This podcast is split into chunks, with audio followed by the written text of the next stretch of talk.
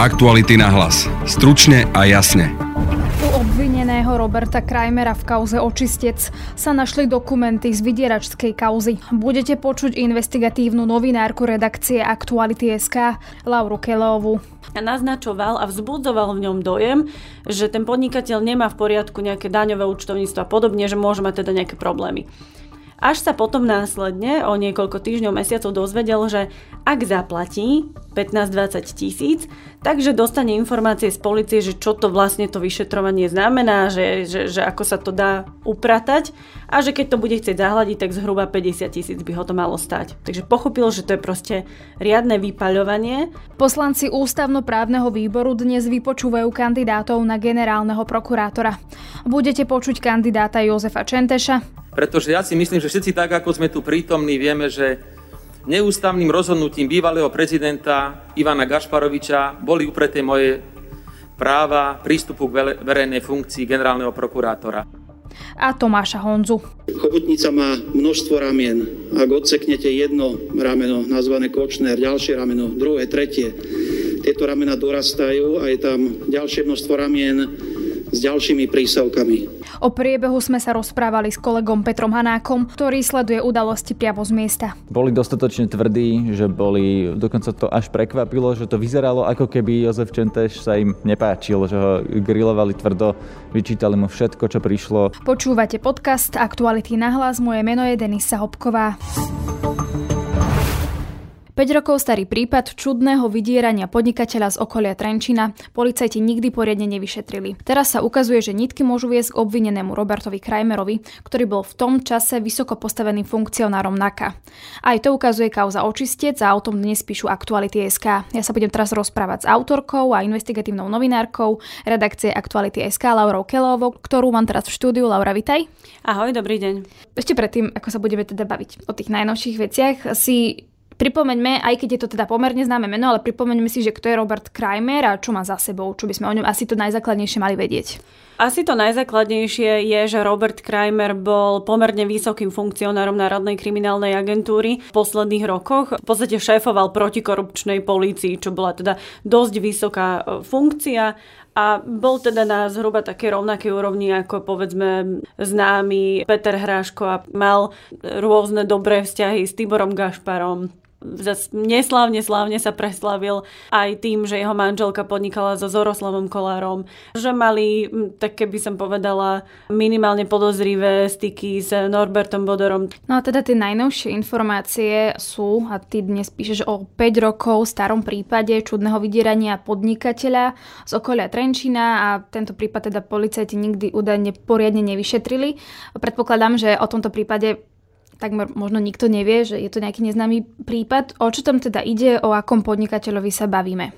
Ja len pripomeniem na úvod, že preto sa bavíme o tom 5 rokov starom prípade, pretože jednak je z neho najnovšie po kauze Očistec Robert Krajmer obvinený a jednak sa našli v polovici septembra, keď policajti robili inú ráziu z iného prípadu, tiež známeho Fatima, našli u ňoho práve u tohto Roberta Krajmera papiere, ktoré súvisia s tým 5 rokov starým prípadom. A ten 5 rokov starý prípad sa týka, veľmi v jednoduchosti poviem, jedného zelovocinára, podnikateľa z okolia Trenčína, ktorého okolo roku 2014 údajne začali nejakým zvláštnym spôsobom akože vyšetrovať. Vyšetroval ho policajt Vladimír Bysták, ktorý je tiež dnes obvinený vlastne v tej veľkej kauze Očistec. Ten Vladimír Bysták vlastne prišiel za týmto podnikateľom, aj s iným ešte policajtom, predstavil sa mu pod iným menom. Celé to vyzeralo veľmi čudne od začiatku. Volal toho podnikateľa do kaviárne, nie priamo v tej kancelárii, začal si od neho pýtať nejaké účtovníctvo. A naznačoval a vzbudzoval v ňom dojem, že ten podnikateľ nemá v poriadku nejaké daňové účtovníctvo a podobne, že môže mať teda nejaké problémy. A ten podnikateľ si bol istý, že on nemá tieto daňové problémy, ani tomu nič nenasvedčovalo. Až sa potom následne o niekoľko týždňov, mesiacov dozvedel, že ak zaplatí 15-20 tisíc, takže dostane informácie z polície, že čo to vlastne to vyšetrovanie znamená, že ako sa to dá upratať a že keď to bude chcieť zahľadiť, tak zhruba 50 tisíc by ho to malo stať. Takže pochopil, že to je proste riadne vypaľovanie a podal trestné oznámenie. Prečo si niekto vôbec mohol vytipovať tohto podnikateľa a prečo mu teda mal tvrdiť, že má nejaké daňové problémy a žiadať od neho peniaze? V čom bol teda ten podnikateľ výnimočný, že si ho vôbec všimli? To bola aj moja otázka na pána Gereka, keď som sa s ním rozprávala. A priznal, že jemu sa v tom čase aj ich rodinným podnikom naozaj darilo. Takže akože nebol to nejaký, povedzme, malý zalovocinár s jedným stánkom. Na druhej strane sa dnes môžeme pýtať, že či to nesúvisí aj s tým, že Robert Krajmer pôsobil v Trenčine, aj jeho manželka sú známi v Trenčine a v okolí. A keď sa dnes ukazuje, že mohol tento prípad súvisieť práve s pánom Krajmerom, tak sa pýtam, že či to ako keby nebolo aj také možno nejaké regionálne vypaľovanie nejakých či už konkurentov alebo zaujímavých úspešných podnikateľov, ktorí určite majú peniaze. Čiže ale sú to také teórie, zatiaľ nevieme, že aké je to pozadie toho prípadu. Nevieme, prečo práve on bol vytipovaný, ale tým, že sa vlastne teraz aj otvára tá kauza Očistec, zdá sa, že to nebol ojedinelý prípad a že tých prípadov bolo naozaj veľa. A nevypaľovali sa samozrejme len slušní ľudia, ale aj takí, ktorí naozaj tie problémy s tými daňami a s rôznymi, povedzme, podnikaním v šedej zóne mali problémy a boli ochotní zaplatiť. Ak sa nemýlim, tak Bysták začal hovoriť, čiže on, teda asi nemáme informácie k tomuto prípadu, že nevysvetlil teda to pozadie, napriek tomu, že rozpráva. Nebudeme zatiaľ konkretizovať, čo presne rozpráva spoluobvinený policajt Bysták. Z toho ale, čo vieme a o čo sa opierajú aj vyšetrovatelia, oni sa opierajú o Bystákovo svedectvo a o jeho slova, tak vyšetrovatelia tvrdia, že bol inštruovaný Robertom Krajmerom. Úplne, že presné podrobnosti oni neopisujú ani v tom uznesení o obvinení. Myslím, že sa úplne podrobne tomu nevenujú ani sudca v uznesení o vzati do väzby Roberta Krajmera. Ale je dôležité, že minimálne jeden človek, teraz hovoríme o tom Bystákovi, o obvinenom policajtovi, ktorý chodil fyzicky za tým podnikateľom pred 5 rokmi, je dôležité, že rozpráva a že zrejme bude popisovať podrobne, ako to celé vyzeralo a či to bol ojedinelý prípad a prečo práve tohto podnikateľa si vybral. No, lebo to som sa chcela opýtať, že ako keby to, že našli u Krajmera teda to trestné oznámenie, že či to je akož dostatočný dôkaz povedať, že on niečo s tou kauzou mohol mať. Ale ty teda hovoríš, že vyšetrovatelia sa teda zamerali na Krajmera, čiže tam asi môže byť ešte niečo iné, možno výpoveď Bystáka napríklad. Napríklad výpoveď Bystáka, alebo možno že aj iných policajtov, ktorí v tom čase vlastne viedli tento čudný prípad okolo firmy Mirach z okolia Trenčína, lebo tam nebol len jeden jediný policajt Bysták, tam boli aj ďalší a dokonca ono to malo aj akúsi dohru, keď som spomínala, že ten zolovocinár podal v minulosti trestné oznámenie, tak postup tých policajtov, myslím, že ich bolo dokopy 4 alebo 5, preverovala aj inšpekcia ministerstva vnútra. To je ten známy úrad, že policajti vlastne vyšetrujú policajtov a celé to išlo, poviem ľudovo povedané, dostratená, pretože aj vyšetrovateľ tej inšpekcie začal vyšetrovať Bystáka a ostatných, ale napokon sa veľmi zvláštne skončil ten prípad tak, že vlastne sa skutok nestal a v podstate toho Bystáka napokon len ako si písomne napomenuli alebo pokarhali, takže nič. No, ale ty v tom článku spomínaš aj to, že v tom 2015 na tento prípad upozornili aj Aktuality a že vtedy došlo k výmene na NAKA a stal sa teda novým šéfom Hraško. To sa stalo hneď po tom prípade, keď o tom napísali Aktuality, alebo aký to má súvis, keď to spomínaš v texte teda? Tam to malo taký súvis, že keď sa tento prípad otvoril, tak poviem to tak, ako to pôsobilo, lebo dnes si čítame 5 rokov staré články, tak to pôsobilo tak, že všetci vlastne od policajného prezidenta Tibora Gašpara cez ministra vnútra Roberta Kaliňáka, cez ďalších proste ľudí z inšpekcie, ľudí z prokuratúry Banskobystrickej, ktorá dozorovala ten prípad, ako keby všetky tieto zložky zrazu mali záujem chrániť nejakého úplne bezvýznamného policajta Bystáka. Nikto vtedy nerozumel, že prečo tak strašne všetkým záleží na tom, aby nejaký jeden Bysták, ktorý naozaj že čudne vyšetroval, použil úplne iné spisové značky, pýtal si dokumenty na základe úplne iného prípadu, ktorý bol už uzatvorený, vymyslel si meno svoje, on ani nevystupoval pod svojím menom, vymyslel si nejakého podplukovníka Kováčika. A nikto v tom čase nerozumel, že prečo tak všetkým záleží na tom Bystákovi a na tom prípade.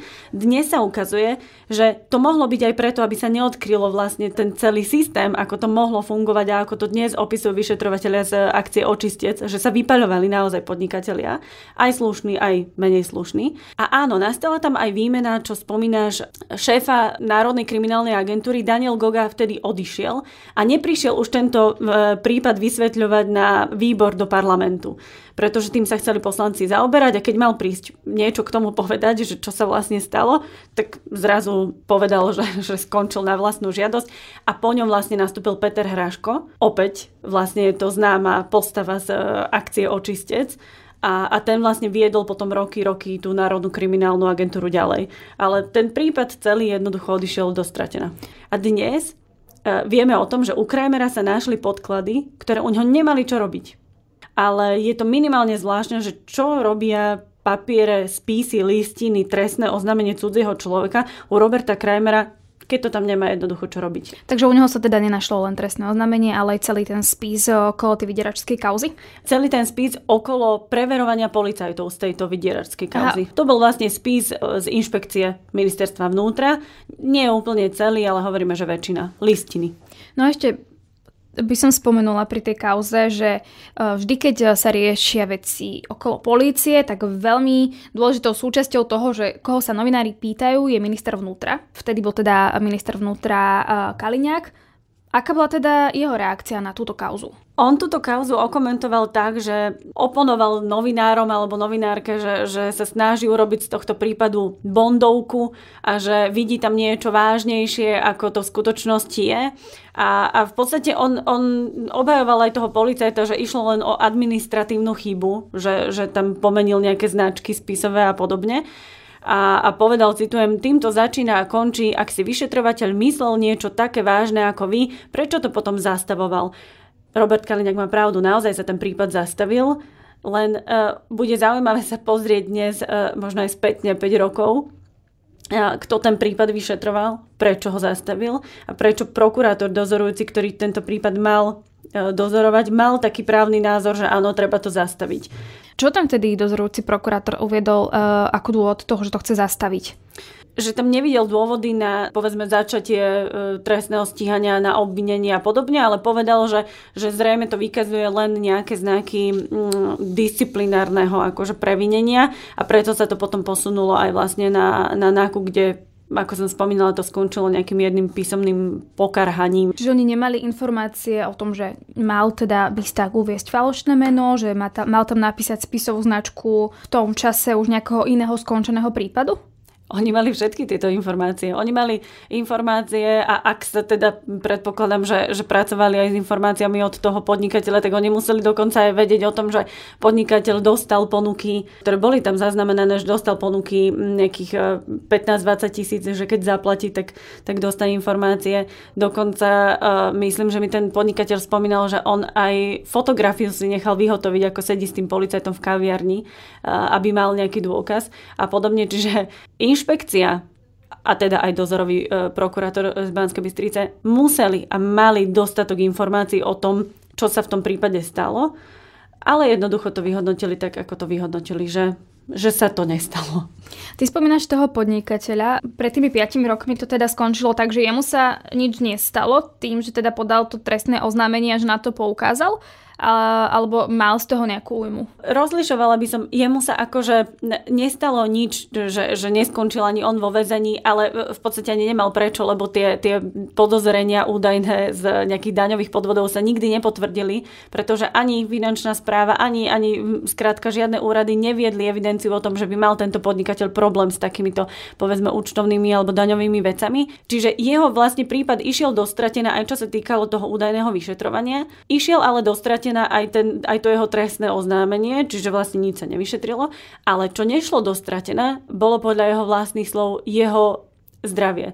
On mi opisoval, že on niekoľko dní, týždňov, mesiacov nemohol spať, skončil na liekoch a podobne, Takže akože aj teraz, keď sme sa po 5 rokoch rozprávali, tak hovoril, že až sa mu podlomili kolená, keď sa dozvedel o tom, že znovu sa ide tento prípad ako keby preverovať a on si bol celé tie roky istý, že jednoducho on bol obeťou podvodu a rovno mi povedal, že on prišiel o niekoľko rokov života s tým, ako sa bál, ako sa mu vyhrážali, ako dostával čudné SMS-ky. Ty si spomínala výhražné správy, ktoré mali chodiť podnikateľovi. Aké to boli výhražné správy? Čo sa v nich písalo? No mňa napríklad pán Gerek spomínal, že keď bol na dovolenke, takže mu prišli správy a nie len jemu, ale dokonca aj jeho partnerke, že oslavuje narodeniny posledný krát na slobode, alebo že si má dobre rozmyslieť fungujúcu organizáciu a také tie správy o tom, že proste bude trpieť. Čiže naznačovalo to vlastne to, že má ponuku zaplatiť a nech to teda dodrží. No a môže sa teraz na novo ten prípad otvoriť? Nemáš informácie o tom, že či sa tým polícia chce zaoberať? Tým, že vlastne práve pre tento skutok je nielen spomínaný policajt Bysták, ale aj Robert Krajmer, teda ten bývalý policajný funkcionár, sú obvinení práve z tohto konkrétneho, okrem iného. Tak samozrejme, že ten prípad sa bude ako keby riešiť. Už zrejme neviem, či konkrétne na inšpekcii, že či sa bude opäť preverovať vlastne postup policajtov, ale určite sa to bude brať ako celok, vlastne ako súčasť tej veľkej akcie Očistec a tam je niekoľko skutkov. Stanovisko väzobne stíhaného exfunkcionára Roberta Krajmera prišlo do redakcie až po nahrávaní tohto rozhovoru. Advokát Miroslav Zobok nepoprel, že by sa u jeho klienta našli dokumenty. Tvrdí však, že ich nezískal nezákonným spôsobom. Popiera tiež akékoľvek kolúzne konanie voči policajtovi Bystákovi alebo v prípade vydierania podnikateľa z okolia Trenčína. Poslanci ústavnoprávneho výboru parlamentu dnes vypočúvajú kandidátov na generálneho prokurátora. Koaličné strany tvrdia, že práve na základe tohto vypočutia vyberú jedného z najdôležitejších ľudí v štáte. Konečné rozhodnutie bude ale na prezidentke. Poslanci dnes majú vypočuť až 4 kandidátov. Vypočúvanie prvého z nich, Jozefa Čentéša, však trvalo 4 hodiny. Vypočujte si z toho časť. Prvý krok, ktorý predstavuje vysporiadanie sa s minulosťou, sa týka dôsledného preskúmania vyšetrenia trestných vecí, ktoré vzbudili verejnú pozornosť a týkajú sa zastavených trestných vecí, v ktorých sa skutok nestal alebo ich nespáchal obvinený, prípadne sa týkajú vecí, kedy bolo odmietnuté trestné oznámenie. Ďalším bodom, ktorý považujem za primárny, je ten, že je potrebné, aby v radoch prokuratúry neboli takí ľudia, ktorí tam nemajú čo hľadať. Jednak sú to podrobnejšie majetkové priznania, ktoré by sa týkali nielen prokurátorov, ale aj osôb, ktoré žijú s nimi v spoločnej domácnosti, ako aj zdokladovanie vecí, ktoré užívajú prokurátori a právni čakatelia prokuratúry a ktoré im poskytli tretie osoby. Tie hlboké personálne zmeny vidím v tom, že je potrebné, aby sa funkcií, potom ako bude zvolený a vymenovaný generálny prokurátor, ujali noví námestníci generálneho prokurátora a aby sa urobil audit organizačnej štruktúry generálnej prokuratúry. Nech sa páči, začíname samotné vypočutie kandidáta pána profesora Čentéša. Kto sa hlasí v rámci rozpravy? Pán podpredseda parlamentu, pán Šeliga, nech sa páči. Ste v tom systéme 26 rokov, 30 rokov aktívny, veľmi úspešný trestný právnik. Aký je váš podiel viny na tom, že to na prokuratúre vyzerá tak, ako to vyzerá? Pokiaľ ide o moje pôsobenie na prokuratúre od roku 1991, tak za všetkými svojimi rozhodnutiami si stojím. To znamená, pokiaľ ide o moju rozhodovaciu činnosť, tak nikdy sa nestalo, napríklad za obdobie od roku 1999 doteraz, že by niektoré rozhodnutie moje bolo na generálnej prokuratúre zrušené. Ja som sa pri svojej rozhodovacej činnosti ako prokurátor zameral na zákonné a spravodlivé vybavovanie vecí. Pokiaľ ide o tú moju otázku zodpovednosti, vrátim sa do roku 2010. Mal som predloženú konkrétnu koncepciu zmeny prokuratúry. Túto mi nebolo možné naplniť, pretože ja si myslím, že všetci tak, ako sme tu prítomní, vieme, že neústavným rozhodnutím bývalého prezidenta Ivana Gašparoviča boli upreté moje práva prístupu k verejnej funkcii generálneho prokurátora. Ak by som bol ústavným spôsobom vymenovaný, tak neprišlo by k takým kauzám, ako je Glenshaus a iným veciam. Prečo je vypočúvanie kandidátov na generálneho prokurátora tak dôležité a ako ide poslancom samotné vypočúvanie? Na to som sa počas prestávky, a teda po úvodzovkách grilovaní prvého kandidáta Jozefa Čentéša, pýtala kolegu Petra Hanáka, ktorý sleduje vypočúvanie priamo z miesta. Pozdravujem. Prečo by vôbec ľudia sa mali zaujímať o to, že je vypočúvanie kandidátov na generálneho prokurátora? Prečo by ich mala zaujímať tá voľba? Pretože je to v podstate jeden z najmocnejších ľudí v štáte. Ja som včera písal článok, ktorý si nájdú čitatelia na Aktualitách, kde to vlastne podrobne vysvetľujem, a som sa pýtal právnikov, či si myslia, že je to druhý najsilnejší muž v štáte po premiérovi. Tie odpovede boli také neurčité, že ako sa to dá vyčísliť, možno prvý, možno tretí, možno štvrtý, ale je to človek, ktorý drží v rukách takú obrovskú moc, že môže v podstate začať alebo aj ukončiť ktorékoľvek trestné stíhanie na Slovensku, čiže aj všetci tí, ktorí sú teraz napríklad vo VSB, prokurátor keby stiahol ten prípad, tak by sa to vyšetrovanie ukončilo. Bez súhlasu prokurátora vlastne sa nikto nedostane pred súd. Čiže to je človek, ktorý má absolútnu moc v trestnom konaní. On má pod sebou všetkých prokurátorov, čiže on nemôže do konkrétnej veci zasiahnuť tým spôsobom, že by zakázal niekoho trestne stíhať, ale má ten vplyv, že toho prokurátora môže potiahnuť vyššie, posunúť nižšie, potrestať, preložiť. Teraz je verejné vypočutie poslancami ústavnoprávneho výboru. Prečo je vôbec dôležité takéto vypočúvanie?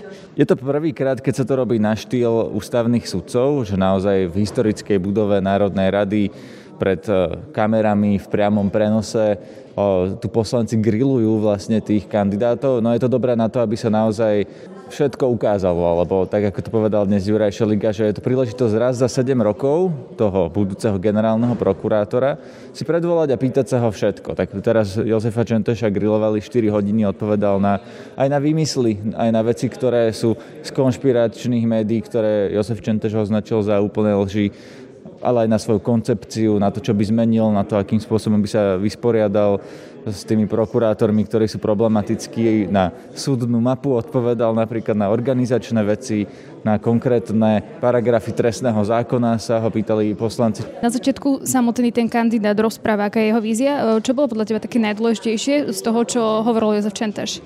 On začal svoje vystúpenie tým, že toto, čo sa deje teraz v justícii, nie sú zlyhania iba jednotlivcov, lebo to boli jednotlivci na najvyšších poschodiach prokuratúry, preto tvrdil, že to je vlastne systémový problém. A ten systémový problém musíme vyriešiť nejakými systémovými zmenami. On navrhuje niekoľko.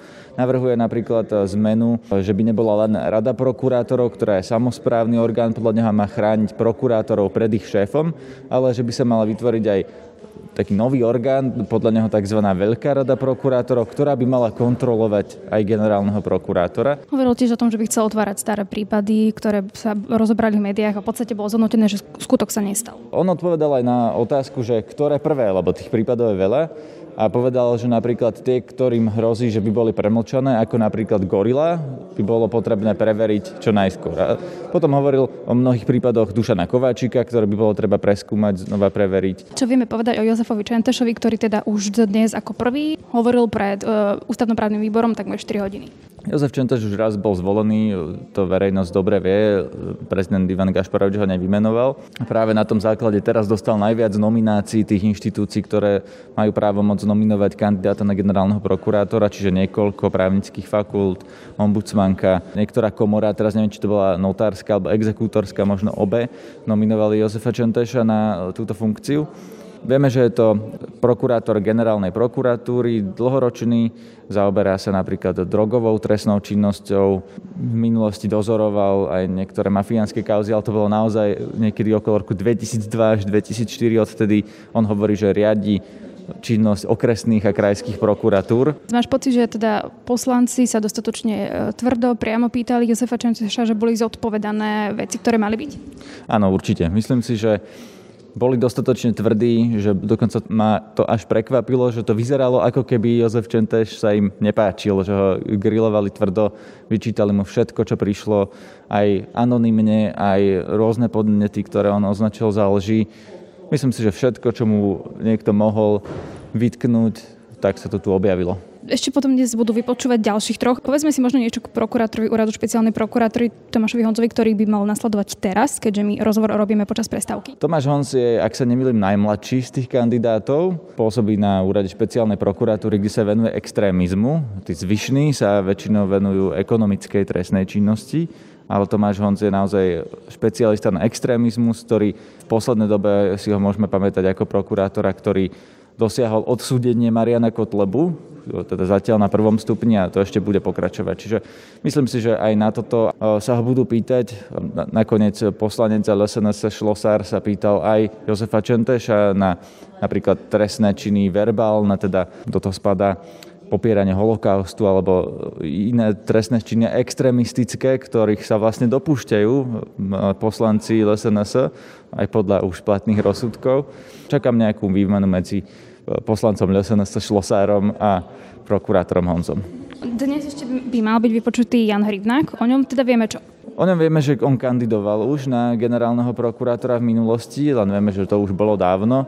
Tiež je to prokurátor Úradu špeciálnej prokuratúry a pravdu povedať o ňom neviem až toľko ako o tých ostatných, čiže uvidíme. A teda posledným, ktorý dnes by mal byť vypočutý, je Juraj Kliment, jediný sudca. Bola to tu už aj debata, že či by prokurátor mal byť šéfom prokuratúry alebo niekto zvonka. Juraj Kliment je známy sudca, je známy napríklad z kauzy Cervanová. To tu tiež už dnes padlo. Jozef Čentéš dostal otázku, či si myslí, že to bol justičný omyl, a povedal, že ten senát, v ktorom sedel aj sudca Kliment, nedostatočne odôvodnil ten rozsudok, ktorým poslal tých Nitranov späť do väzenia po mnohých rokoch po vražde, a že podľa neho by prospelo tej veci, keby ten rozsudok bol aspoň dostatočne odôvodnený, že by tomu verejnosť mohla rozumieť, ale Jozef Čentéš sa vyhol priamej odpovedi na otázku, či to bol justičný omyl alebo nie. Tiež očakávam, že keď príde Juraj Kliment, tak sa ho toto budú pýtať, a tiež by som očakával, že sa ho budú pýtať napríklad na to, že šoferoval opitý a že bol za to potrestaný v minulosti. To je tiež taká veľká výhrada, ktorú voči nemu niektorí poslanci majú. Alebo ja by som sa ho pýtal napríklad na vzťah s Petrom Tóthom, pretože Juraj Kliment spolupracoval na knihe o kauze Cervanová s Petrom Tóthom, čo môže naznačovať nejakú minimálne chybu v úsudku alebo v tom, že komu dôverujem a komu nie. Čiže toto čakám, že sa stane, že sa na toto opýtajú poslanci. Po prestávke nasledovalo vypočúvanie prokurátora Úradu špeciálnej prokuratúry Tomáša Honzu. Vypočujte si z toho časť. Počas mojej práce najprv na okresnej prokuratúre a potom na Úrade špeciálnej prokuratúry som sa stretol po väčšine s neporiadkom a chaosom v riadení prokuratúry. Pokiaľ môžeme označiť zločin za chobotnicu, tak prvé, čo by som chcel uviesť ako moju motiváciu, nechcem, aby chobotnica ovládala prokuratúru ani v budúcnosti. Chobotnica má množstvo ramien. Ak odseknete jedno rameno, nazvané Kočner, ďalšie rameno, druhé, tretie, tieto ramena dorastajú a je tam ďalšie množstvo ramien s ďalšími prísavkami. Je to výzva pre celú demokratickú spoločnosť. Podľa mňa nie je možné ustrhnúť na paralizovaní jednej alebo viacerých zločineckých štruktúr, ale je potrebné bojovať stále a stále s ďalšími zločineckými skupinami. Považujem sa za človeka, ktorý má takú minulosť, ktorá odôvodňuje urobiť poriadok s takýmto vnímaním prokuratúry. Jedna z prvých vecí, ktorú by som vykonal, je, rozviazal by som ruky radovým prokurátorom tak, že by som zvýšil ich procesnú samostatnosť. Nie je možné koncentrovať moc v rukách čiastky alebo malej skupiny vedúcich prokurátorov. V roku 2016 prišlo k radikalizácii slovenskej spoločnosti na strane extrémizmu. Vtedy som prijal ponuku pracovať na tejto téme. Ako prokurátor bojujúci proti extrémizmu som vedel, že politický extrémizmus eliminujeme len vtedy, keď pôjdeme po veľkých rybách. Skúsil som si presné stíhanie poslancov Národnej rady Slovenskej republiky. Viem, čo to je stíhať predsedu politickej strany. Určite je verejnosti dobre známy prvostupňový rozsudok v kauze Kotleba. Pojednával som trestné veci Tibora Eliota Rostasa, ktorý šíri extrémistickú nenávisť vo svojom periodiku Zem a vek. Rozumiem niektorým názorom, ktoré hovoria, alebo teda ktoré uvádzajú, že majú strach z politizácie prokuratúry. Podľa môjho názoru však poslanci Národnej rady Slovenskej republiky nie sú iba politici, ale sú hlavne zástupcami občanov. A občania si želajú zmenu a želajú si dostať prokuratúru pod kontrolu. To znamená, že mám za to, že parlament musí sprísniť kontrolu prokuratúry. Do uzávierky tohto podcastu poslanci zatiaľ vypočuli len 2 kandidátov. Viac vypočúvania ďalších, ktoré stále prebieha, si môžete prečítať na našom webe Aktuality.sk, kde to sledujeme online. To je z dnešného podcastu všetko. Vypočuť si nás môžete cez Spotify a ďalšie podcastové aplikácie. Ak radi počúvate naše podcasty, môžete nás podporiť cez službu Aktuality.sk+. Náš kolega Marek Vagovič vydáva novú knihu Vlastnou hlavou 2, ktorú si môžete zakúpiť aj na našom webe Aktuality.sk. Na dnešnom podcaste spolupracovali Laura Kellöová, Peter Hanák a Mária Kromková. Pekný zvyšok dňa želá Denisa Hopková. Aktuality na hlas. Stručne a jasne.